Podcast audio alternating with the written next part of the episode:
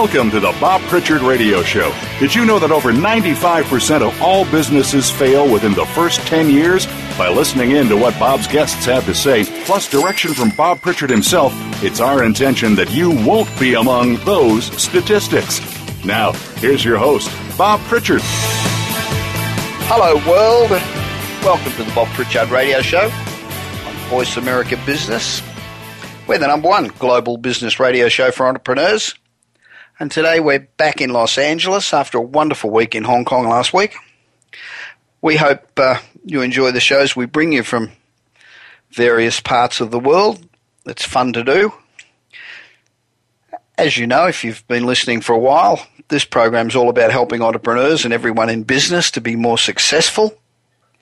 We've been bringing you uh, information, great advice, and fantastic interviews now for four years to help you maximize your own success.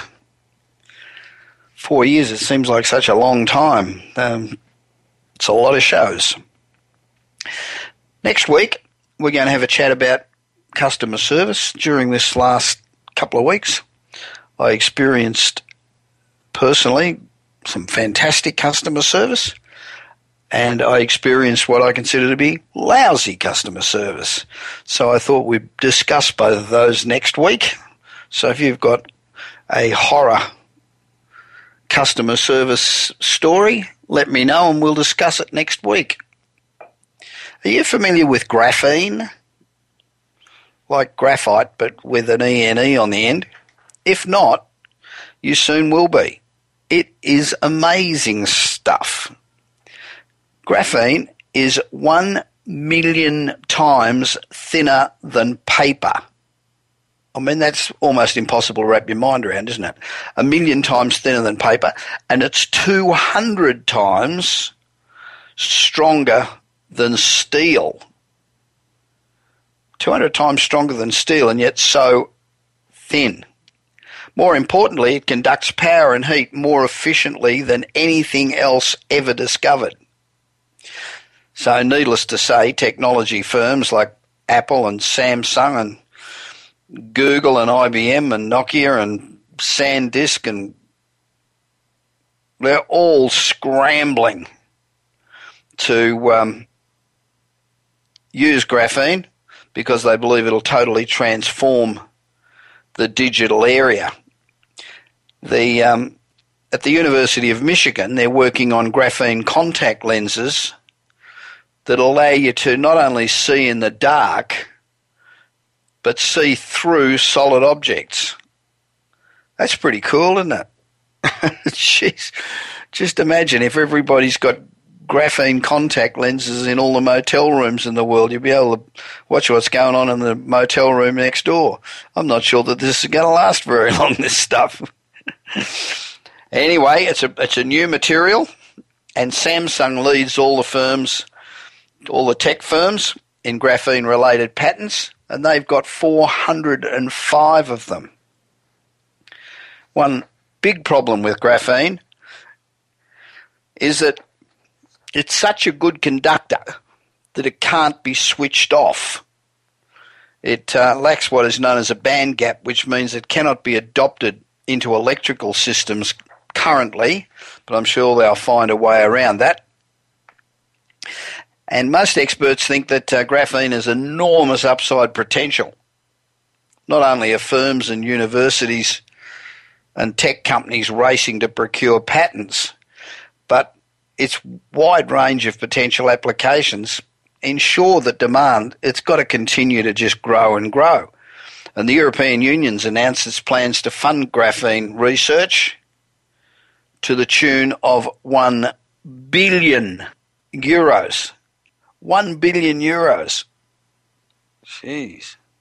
The, um, their applications, the applications of graphene are incredible and could revolutionise a whole bunch of industries. For example, medicine. Applications of graphene include the development of bioelectric sensors and bioimaging devices, drug and gene delivery, more effective, powerful disinfectants, and DNA sequencing. Artificial implants are also being explored, and they'd connect directly into your neural system. And graphene could also be used to produce effective spinal surgical equipment. So, just in medicine alone, there's a huge number of applications. Another application is computing, where graphene can radically improve the power processing of computer chips. Wrap your mind around this one. IBM has announced that they have created a graphene chip 10,000 times faster than today's standard chips, and they consume less energy. 10,000 times faster and consume less energy. Woo!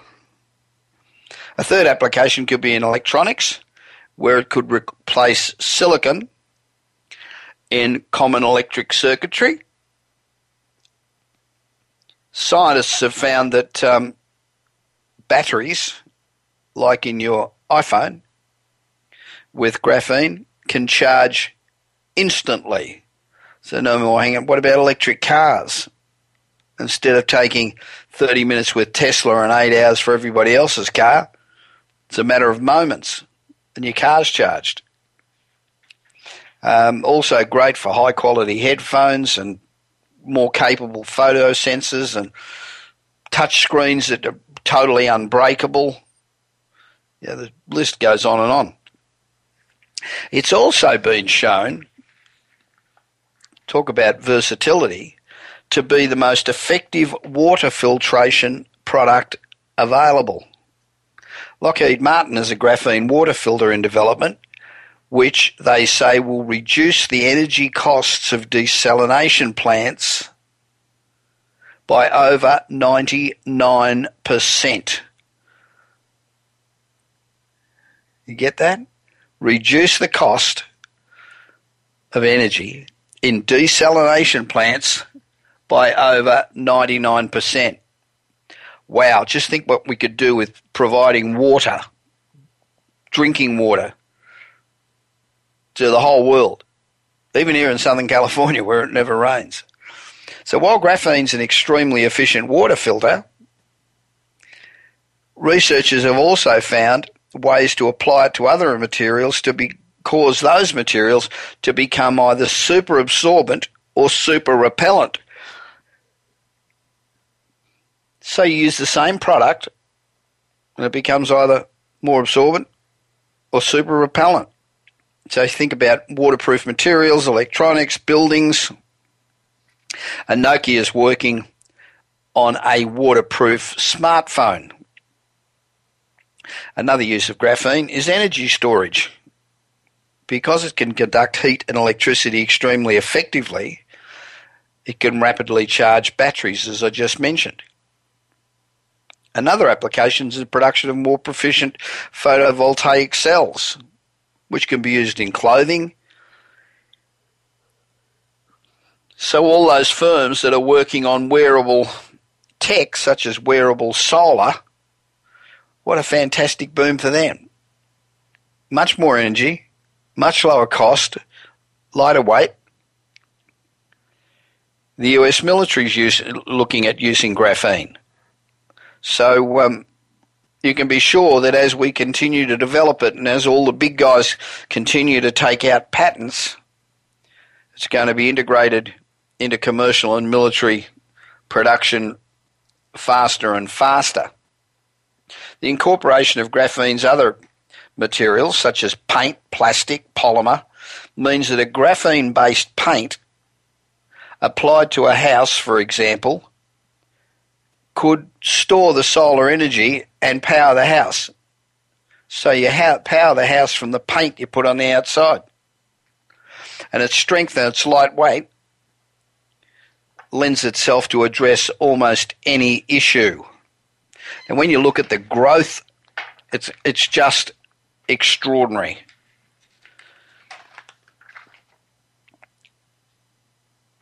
Think about car and plane parts. They're heavy, so they can be lightweight, conduct power, and be 100 times stronger than steel all at the same time.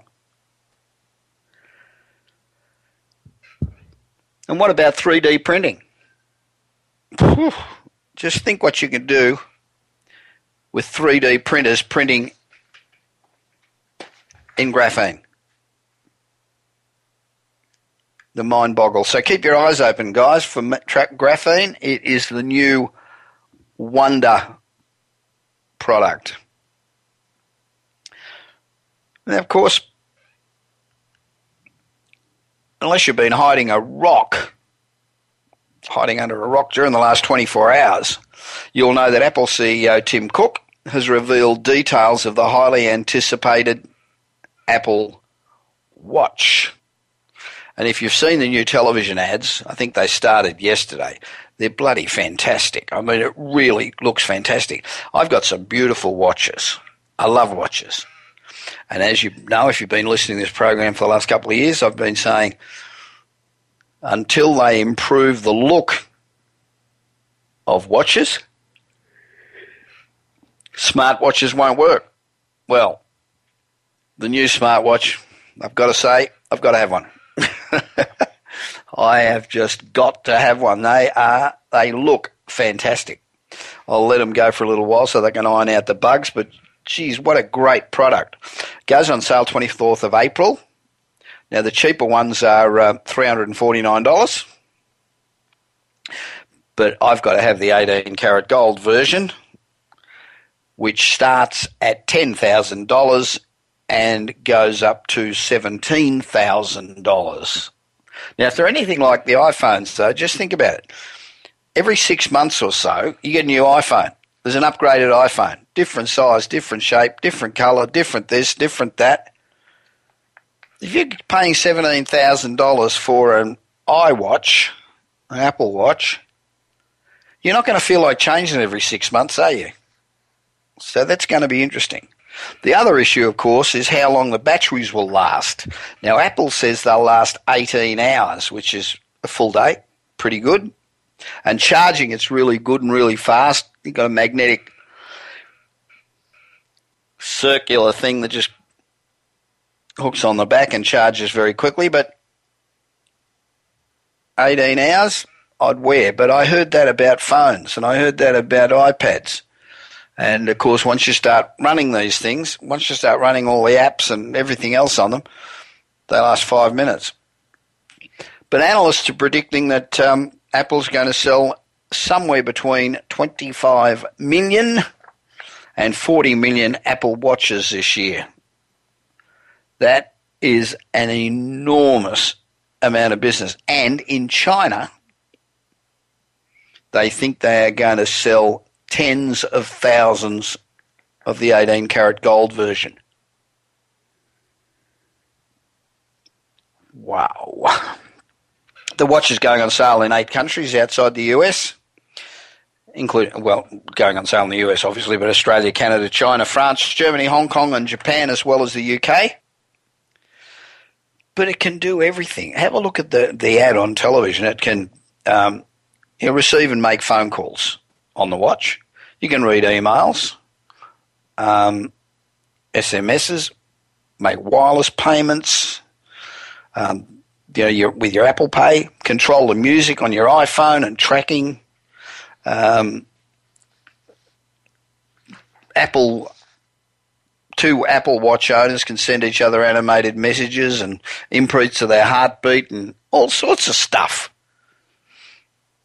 the Apple Watch will be able to run third party apps, much like iPhones and iPads. Um, if you saw the launch yesterday, they demonstrated a weather application, um, the messaging app WeChat, um, and uh, other apps included Instagram, Uber, Shazam, a ticketing system for American Airlines, if my memory serves me correctly. And the watch connects to a user's iPhone over both Bluetooth and Wi Fi, meaning the phone doesn't necessarily have to be in close range of the watch to provide data connectivity. I thought the coolest thing though yesterday was a remote opening of a garage door with the watch after a text saying his daughter was locked out of the house. And uh, you can also buy Coca Cola from seven, I think, 700,000 vending machines. using your phone. While we're on the subject of Apple, how often do you reckon you've seen the Apple logo? If you're a dedicated Android user, you've still seen it a hell of a lot. If you're an Apple user, you're looking at hundreds of times a day, probably. Do you think you could recognise it? Well, UCLA conducted an experiment where it showed people 12 Apple logos or variations of the Apple logo and asked them to select the correct one. As you know, the logo is very simple. 53% of people could not identify it accurately. 53% of people couldn't identify it accurately. And when the same respondents were asked if they could draw the Apple logo, only one person in every hundred could do it. One person in every hundred. Jeepers. Okay. Now, remaining with Apple, but on a totally different angle, is the report that researchers working with the CIA have conducted a multi year sustained effort to break the security of Apple's iPhones and iPads. Apparently, the security researchers presented their latest tactics and achievements at a secret annual gathering called the Jamboree, where attendees discussed strategies for exploiting security flaws in household and commercial electronics. By targeting essential security keys used to encrypt, encrypt data on Apple devices, the researchers have sought to thwart the company's attempts to provide mobile security to hundreds of millions of Apple users. It seems that um, the US government wants to find ways to decrypt and penetrate Apple's encrypted firmware, which will enable them to put spies and plant malicious code on Apple devices and seek out potential vulnerabilities that are currently masked by encryption. Yeah. Other presentations at the CIA conference focused on the products of Apple's competitors, including Microsoft's BitLocker encryption system. So the revelations that the CIA has waged a secret campaign to defeat the security mechanisms built in Apple's devices comes as um, the tech giants are loudly resisting pressure from senior US and UK government officials to weaken the security on their products. So the government wants to be able to know what you're doing and get in and spy on you. Isn't that what Snowden was doing? And lastly, for news this week, the world's biggest advertising company says Google's now its biggest partner. And it spent $2.9 billion on Google ads last year. Now, we know there's been a massive shift, shift away from traditional advertising to digital, but WPP has revealed that Google is now its biggest partner in terms of where it puts its clients' advertising money. So last year, WPP invested $2.9 billion in media bookings with Google. By comparison, they spent 640 million on Facebook, 400 million on Yahoo, 150 million on Twitter, and 100 million on AOL. So more than double what they spent on all the others. And outside of digital media, WPP only spent 2.5 billion with Fox and News Corp combined. So that just goes to show that people no longer want to invest in fairy tales and fake news. You're listening to the Bob Pritchard Radio Show from Los Angeles on Voice America Business. We're here to assist you. So if you have a question about any aspect of business, please don't hesitate to email me at bob at bobpritchard.com and we will definitely get back to you. Make sure you subscribe to my monthly newsletter, which is sent out to over 16,000 business executives in over 60 countries each month. And I'll be back after this break with my guest, Eric Rice, a great guy, another metal member who's been a serial entrepreneur for more than 10 years. He's the founder and CEO of TrepScore, which is a data driven peer to peer knowledge network designed to help all of us cut through the noise of data overload and to be able to make actionable information, take actionable at the, at the right time. And um, prior to starting TrepScore, Eric founded, invested in, or advised more than 30 startups. That's a hell of a lot. This is Bob Pritchard live from Los Angeles, and I'll be back with Eric in just a moment.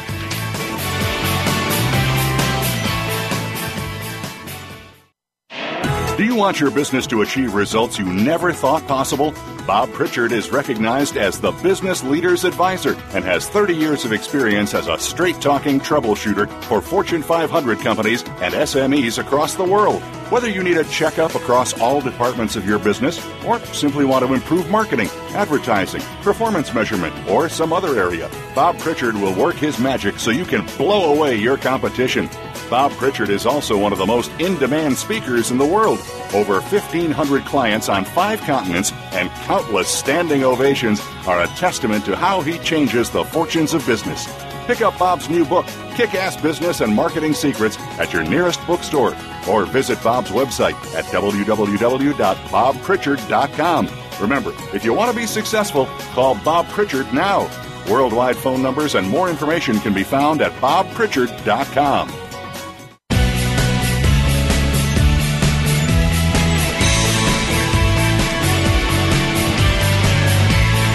You are listening to the Bob Pritchard Radio Show. To connect with Bob, please send an email to bob at bobpritchard.com.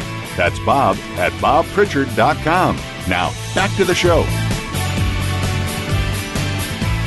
Welcome back to the Bob Pritchard Radio Show.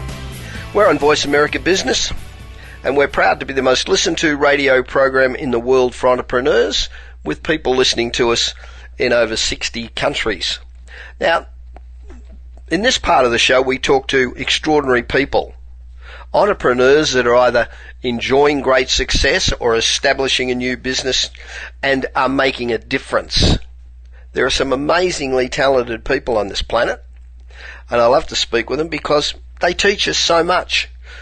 Being an entrepreneur and being successful is bloody difficult, and we don't want to make the mistakes that people before us have made and have found a way to solve. We'll find plenty of mistakes of our own. So by listening to these interviews, we can find out what are the things that they've done that made them successful that we can learn from and also the ones that we want to don't want to emulate. Today's guest, Eric Rice, he's a fellow metal member and has been a serial entrepreneur for more than 10 years. Eric's specialty is bootstrapping lean startups he currently serves as a founder and CEO of TrepScore, a data driven peer to peer knowledge network designed to help entrepreneurs cut through all the noise of data overload and proactively provide actionable information just at the right moment. Um, you know, it's, it's interesting that probably 10 years ago, I was getting 400 emails a day and most of it was crap. But because we've now got better firewalls, etc., we're, still getting 400 emails, but most of them are data and information that we can use and that's of interest and that tells us what's going on. But if you spent your day reading all of this data, you'd never get anywhere. So the key is just getting the information that you need and getting it at the right time. Now, prior to starting TrepScore, that's T-R-E-P, S-C-O-R-E, um, Eric founded, invested in, or advised more than 30 startups in fields ranging from alternative financial services to software to live action gaming. Boy, I bet there was a frustrating 30 startups. Woo! His wide ranging industry knowledge makes him a highly valued partner to many of the top entrepreneurs in Southern California. We've been talking a lot about entrepreneurs achieving the impossible lately. And Eric's favourite quote is, only the man who can see the invisible can achieve the impossible. I think that's great. A couple of weeks ago I had a fellow um, metal member on, Ken Kragen, and Ken was saying that um, to achieve the impossible is actually easier than achieving the ordinary. And uh, when you think about it, it's true. Hi, Eric. Welcome to the Bob Pritchard Radio Show. Hey, Bob, thank you so much for having me. Really appreciate it. Now, being successful today, as I mentioned, is very difficult, particularly if you're underfunded, because the entrepreneur needs to wear so many hats. I mean, developing your product or service, whatever it is, is hard enough, but to run a business and worry about finances and worry about management and, and all of the rest of the things you have to worry about and the legals um, makes it so difficult. There's just so many hats. So tell us about the startup market today. Um, the primary challenges, the trends, how people are addressing this wearing hats, wearing too many hats situation. Well, the startup market today is really interesting. So it's it, it, it's really evolved over the last 10 to 15 years into some things have changed. Most things have changed. Some things are still the same. But the, the, the real big changes in the startup marketplace today are uh, they've come through innovations uh, and, and, innovations in prototyping. So the ability to put a product on the market quickly and find out whether it works or not is changing the dynamic of what a startup is. It used to be a, a napkin on a sheet. You go get some money and you build something really expensive, and the failure rates are extremely high. It's right. a lot different today. Yep. Okay. One of the big the biggest trends that you'll see though is that the, with with rapid prototyping and ease of building companies, there's really honestly a, a, becoming a very big lack in truly innovative products. So where we used to see people trying to solve problems like um, like you know transportation and healthcare and some of these bigger ones, there, there's a, a real big appetite from both startups and investors for you know simple products. I, I always tease people that uh, when I meet a new startup, I say, you know, I'm Eric, good to meet you. Please tell me you're not the Uber of something.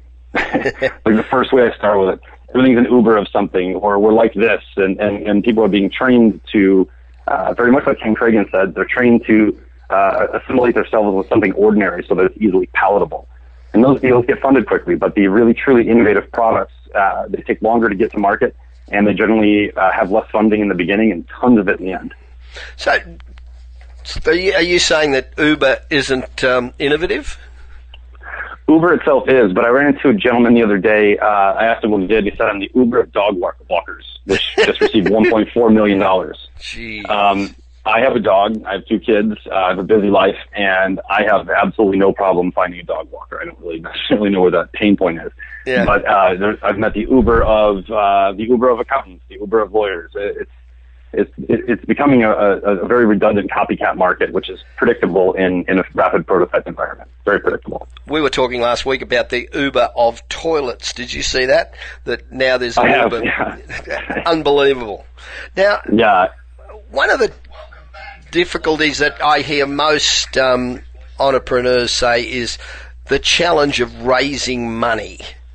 Now, you, have headed up what thirty odd. Um, startups, how do you raise your money? Where nearly every entrepreneur I speak to says, "Geez, I've knocked on a million doors and I haven't been able to raise anything." What's the secret? Well, there is there is no secret. Um, again, the easier your idea is to understand, the faster it's funding most of the time. Yeah. Uh, the more audacious and ambitious the idea is, the slower, the, the more relationship driven your investor contacts become.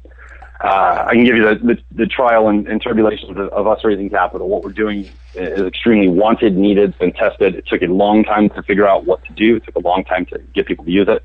Uh, but in, in my opinion, the, the, the investor interest is now multiplying by five, six X every week because not only have we gone to the market with a problem, we've maintained relationships with our, with our investors even when they say no. And when they say no, we ask them why. And, and we, you know, some cases you got to beat it out of them to get why. uh, but you get that information and you would continue to grow and you display who you are, how tenacious you are, how resilient you are, how innovative you are. Um, and and the, the, the, the fundraising process, the real secret sauce is to have patience. You know, whether you have or don't have money, you have to understand you're asking someone you generally barely know to write you a check for uh, something they may never see a return on. Right. And it, it, it really is a long, a long tail relationship process that most entrepreneurs, because we have such high ADD levels, uh, don't have the bandwidth to, to withstand. So a lot of fundraising goes by the wayside because people look at it and say, well, I didn't raise any money in 60 days. It's supposed to be done. Uh, when it's 60 months, then you can look at it and say it's done. But if you have a really good idea that's sticking to the market, you've got to be resilient. It's the number two trait investors look for is resiliency. Interesting because um, Tim Draper's a, a friend of mine. He's been on the program a couple of times, and he says that the most important thing to him before he writes a check is to look in the person's eyes and to feel the passion and how tenacious they are and how much they believe in it and the fact that they'll run through a brick wall for it. And he said that's much more important to him than the actual product. Now, I'm not sure that I quite believe that, but how important is um, getting in front of the um, potential investor and, and showing that tenacity and belief and drive?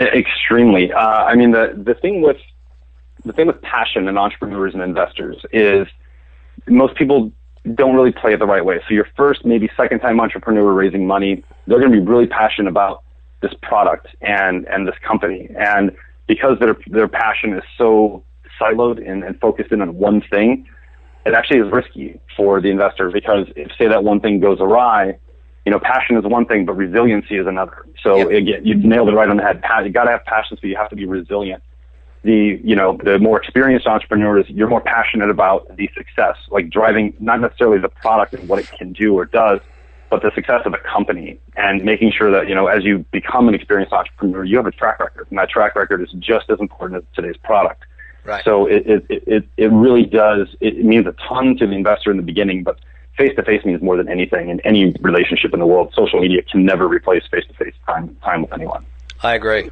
Now, I was reading the other day that by 2020, up to 60% of the S&P 500 won't be in business. They'll be gone. Now we know that technology is um, creating um, an evolution in, in most businesses. It's we approach them differently, we communicate differently, we've got much better knowledge, etc. So where's the market as a whole and the entrepreneur market in particular headed? Where are we going? Well, it's a great stat uh, because Intuit just recently released a, a, a statement uh, claiming that they estimate that 40% of the U.S. workforce will be independently employed by 2020. So not only are the big corporations losing in innovation because so bureaucracy makes it so difficult for them to move quickly enough to to feed the the appetite of technology change, yeah. But we're also seeing a big change in expenses of running those companies. It's not becoming cheaper to run a large corporation. It's becoming far more expensive.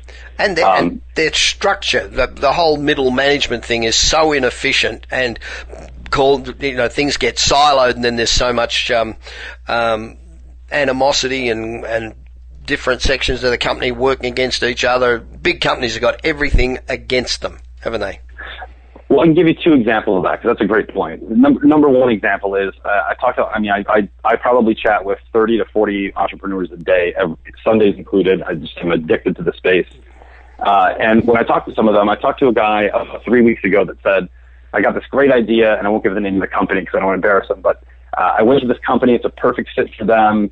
I spoke to a guy. He said, yeah, this is a perfect fit, and I never heard from him again. What the heck's going on?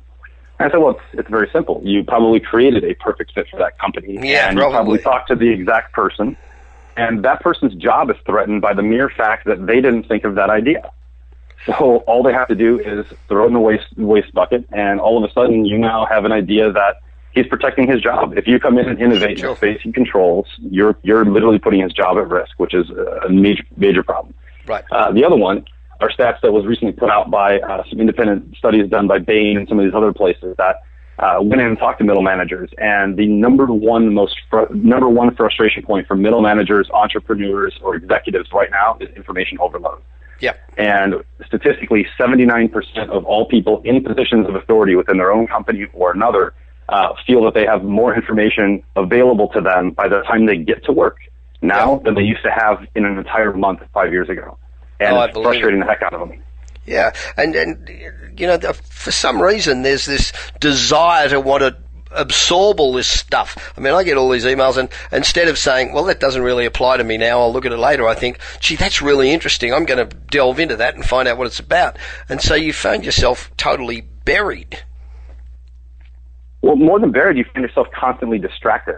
Yeah. Like things like that are, are extremely distracting. So, you know, the, the same studies, which I'll be more than happy to email you uh, to use on the show, these studies show that the, the average person can't pay attention to anything longer than five minutes, not because they're incapable of paying attention, but because a tweet will come in, an email will come in, a RSS feed newsletter will come in, Yeah. Something comes in that continually distracts us. So our workforce is getting less and less effective and more and more busy, which makes no sense.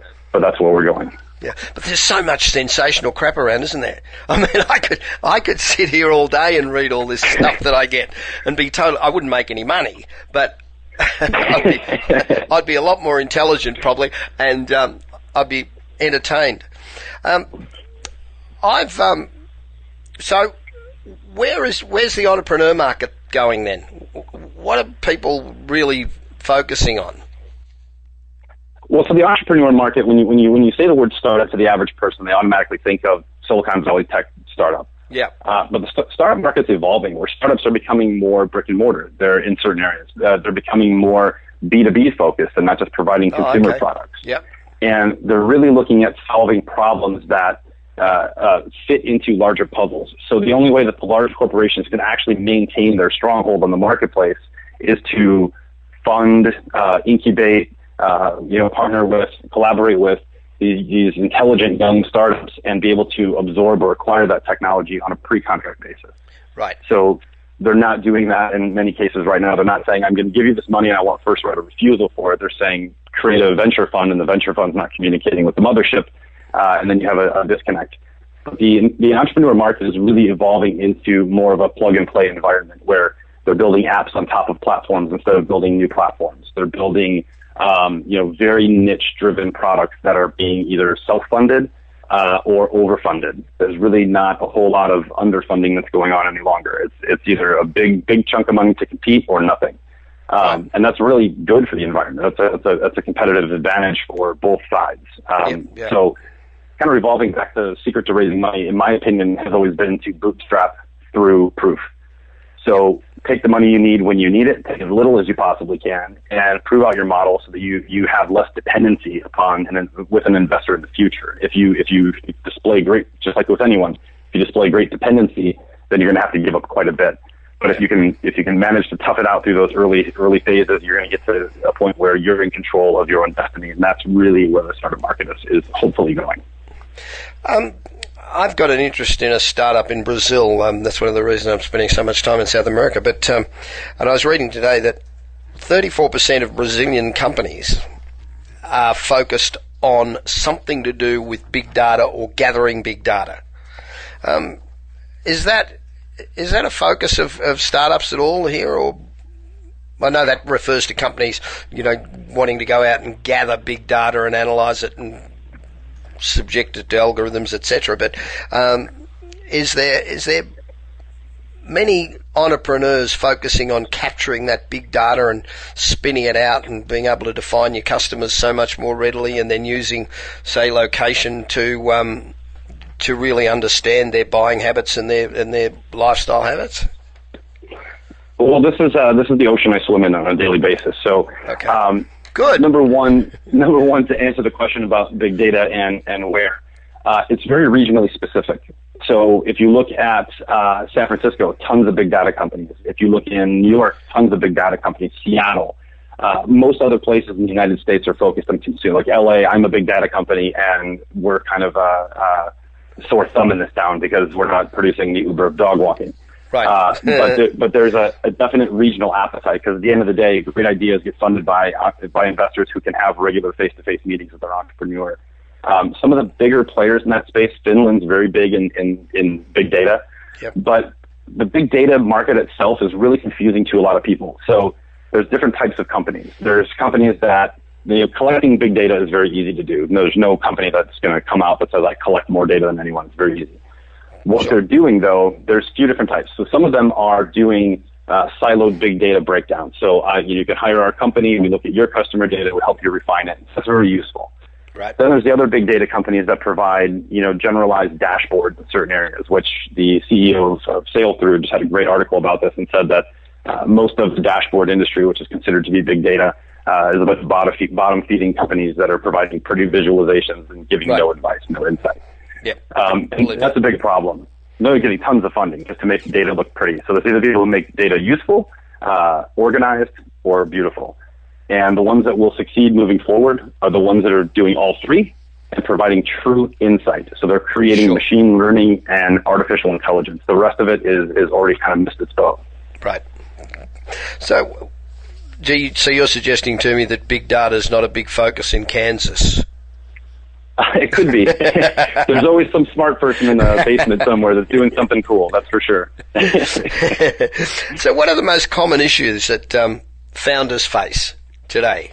It used to it used to be money was one, and secondly, getting the right people around you. I know so many entrepreneurs that have gravitated to friends that are half smart but not necessarily um, the right person for that industry or whatever. So, is that still the same sort of issues, or are there different issues today? Um, well, to answer e- easily, the, the main problem founders face today is attention. So it, in our market, it's become cheaper to open a company. Uh, there's co-working spaces. It's cheaper to house a company. Uh, yep. It's easier to find a lawyer. They're discounted. They're online. It's easier to, uh, you know, raise capital, crowdfunding in, in for, for certain types of companies. But the biggest problem entrepreneurs face is getting attention. Uh, and, and that means, you know, the right attention. So getting attention from investors who are yep. bombarded with deal flow or getting attention from the media to get new users, getting attention from potential customers online that's the biggest problem they face. That, and of course, I mean, the two fundamentals, the, the two things you mentioned will be eternal. Uh, finding yeah. money and finding the right people will, will be eternal uh, for any business. But after that, I would say attention, like really like spotlighted, you know, attention. Trying to cut through all the messages that are out there, creating, uh, vying for exactly the same space.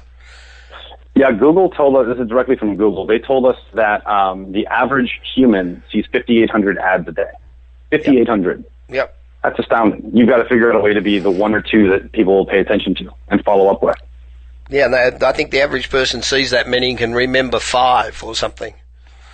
yeah, at, at, best, I, I'm one or two, so I'm going off my own my own uh, my own minuscule brain power. Maybe one or two a day I look at and I remember. And generally, you know, ironically, because we, you know, especially at Metal, we talk about uh, the the convergence of technology and media ironically, the only commercials I personally remember are the ones I see in television. I don't remember any of them I see online.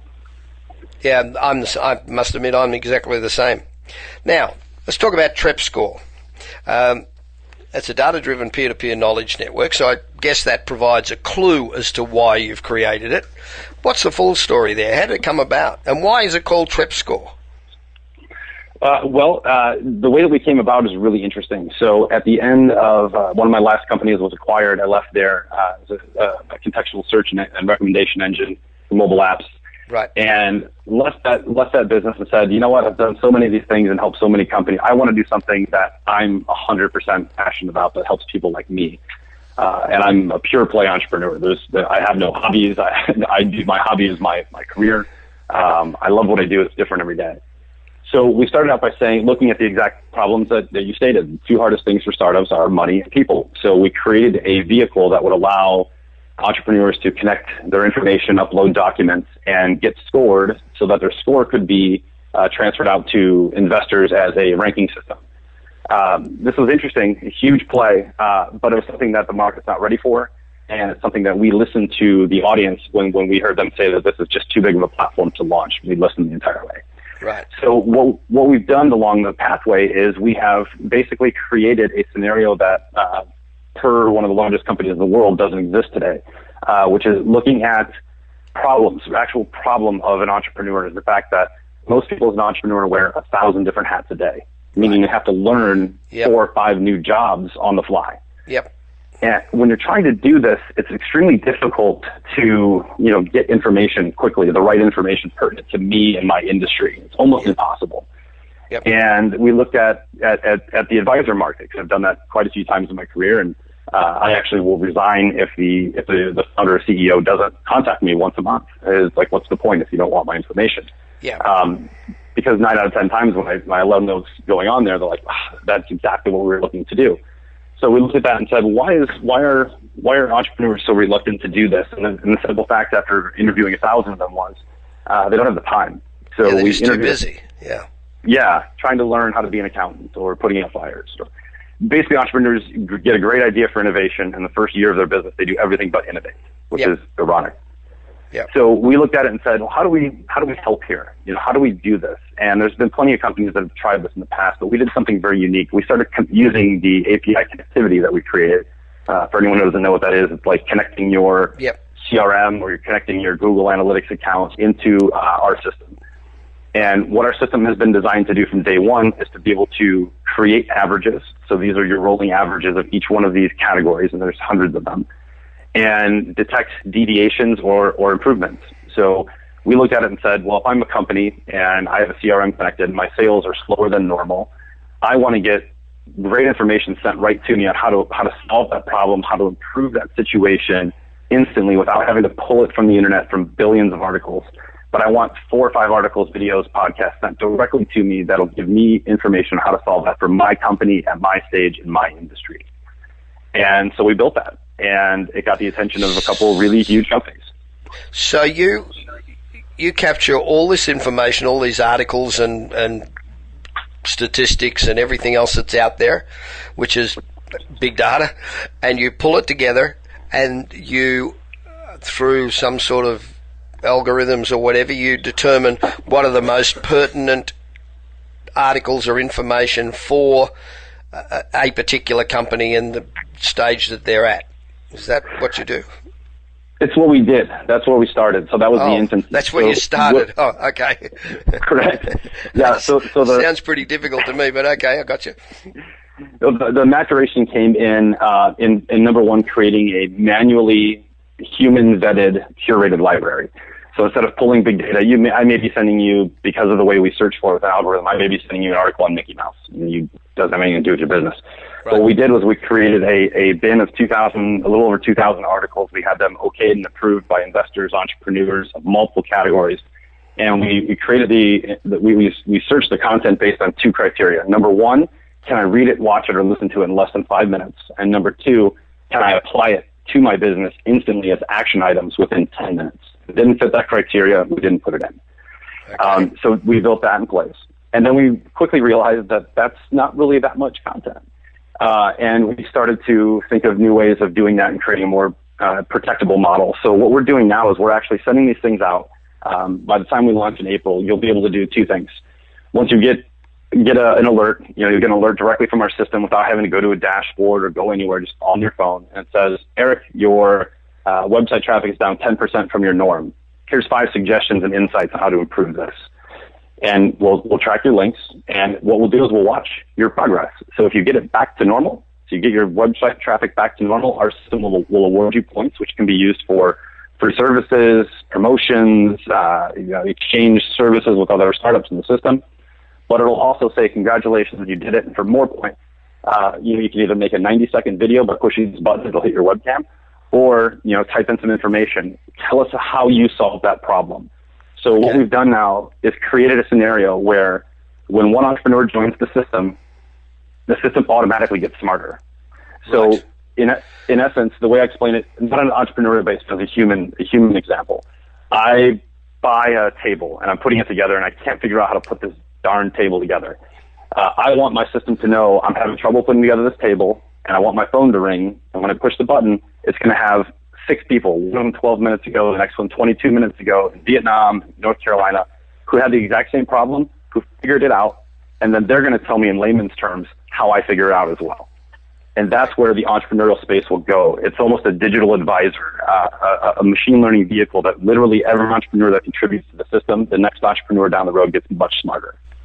So, how does somebody um, become a customer or a member of TrepScore? How did what do they do? Uh, well, right now we we filled our data pretty quickly, so we're closed down there, but we're still uh, accepting. You know, you can just go to trepscore.com, uh, request a beta invite, fill in your name and and uh, and your email address, and we'll get put on a list. Uh, in the next three to four weeks, we'll be opening it back up again to uh, up to 10,000 users. Right. And when it gets put into that model, you'll be invited into it to connect one or two APIs and start providing and absorbing new information to help us test out uh, what content is most relevant to each type of company. Um, it's an interactive, an interactive system, but those who sign up for this early will be offering a lifetime discount on the service. Um, and for the first, uh, we haven't determined how many for the first X amount of users, you'll actually get this for free for the rest of your life. Um, it's so important that we have quality entrepreneurs who are solving problems, who have the ability to explain it to the next one down the road. Sure. Well, it only it only builds on quality information, quality advice, and quality participation, doesn't it? Yeah, the, the fundamental issue we're trying to solve is credibility and source. And the, the, you know, if I'm an entrepreneur and I have a problem with anything and I go online, I get something from Forbes who that was written by two people. One of them's a journalist who really has never done what I'm doing before, or it's written by a big CEO of a company that's been big for six or seven years who has no idea what I'm going through as a startup. No clue. Right. I don't care how, how attached they are. Yeah. Uh, but what we're doing is basically saying the information we're sending to you, we have verified that that person has actually factually corrected the exact same problem you have, and they're in the same stage, same space, same relevancy. So if you could find that information anywhere else in the world, I challenge anyone. It just doesn't exist yet. But we're going to make that happen. Right. So Brian Williams can't join. Everyone's welcome to join. so, so, how do, why the name TrepScore? I, I, must be missing something here. TrepScore. Uh, well, it's uh, it's it's kind of ironic. It's the the name itself uh, is two words mushed into one. So Trep is the middle of the word entrepreneur, and it's the term that a lot of people use on Twitter.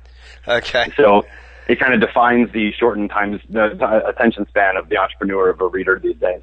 Um, and then the score comes into play in two different ways. So per our name, uh, the score is really it's it's a constant scorecard for what you're doing. The system won't let you miss problems of the company or won't let you miss good things you've done either. It's constantly watching and reading your performance specifically for you.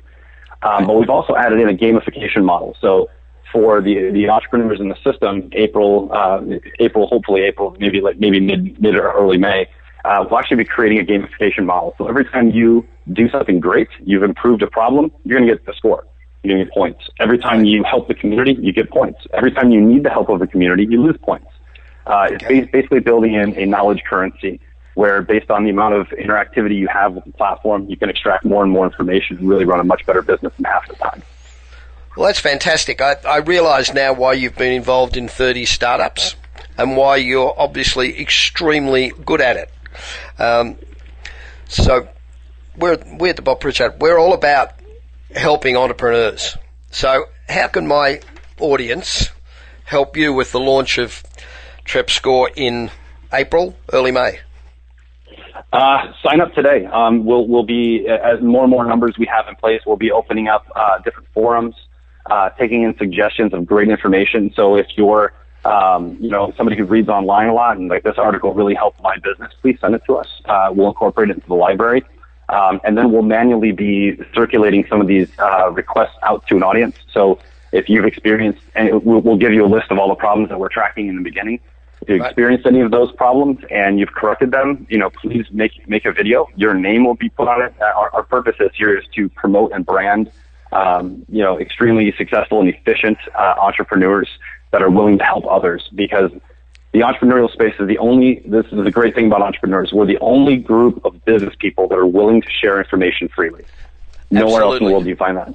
Yeah, I agree with that. Well, Eric, thanks very much for joining me on the Bob Pritchard Radio Show. I really appreciate it. Now, if you'd like to find out more about Eric Rice and TrepScore, go to trepscore.com. That's T-R-E-P-S-C-O-R-E com. And um, even though Eric says that um, he's totally involved in um, being an entrepreneur, he can't come to Metal tomorrow because he's little leaguing, which I'm sure a lot of us can relate to. And I'll be back with more of the Bob Pritchard Radio Show right after this short break.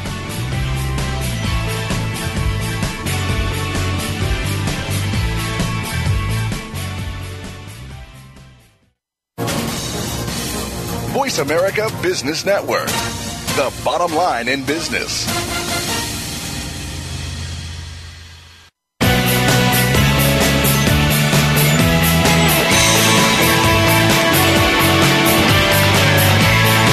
You are listening to the Bob Pritchard Radio Show. To connect with Bob, please send an email to bob at bobpritchard.com.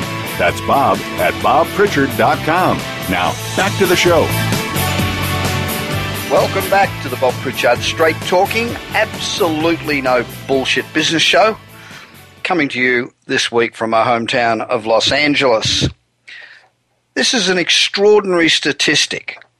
90% of the world's data was created in the last 12 months. 90% of all the data on the planet was created in the last 12 months. That's, that's phenomenal. And the customer is evolving. Technology trends such as cloud and social and mobile and data science means consumers now have a stronger voice and more power than ever when engaging with brands. We've got smartphones, smart cars, the Internet of Things, wearables, trillions of customer interactions giving data to manufacturers. So that creates the connected customer, and businesses now are getting all this information so they can provide better service.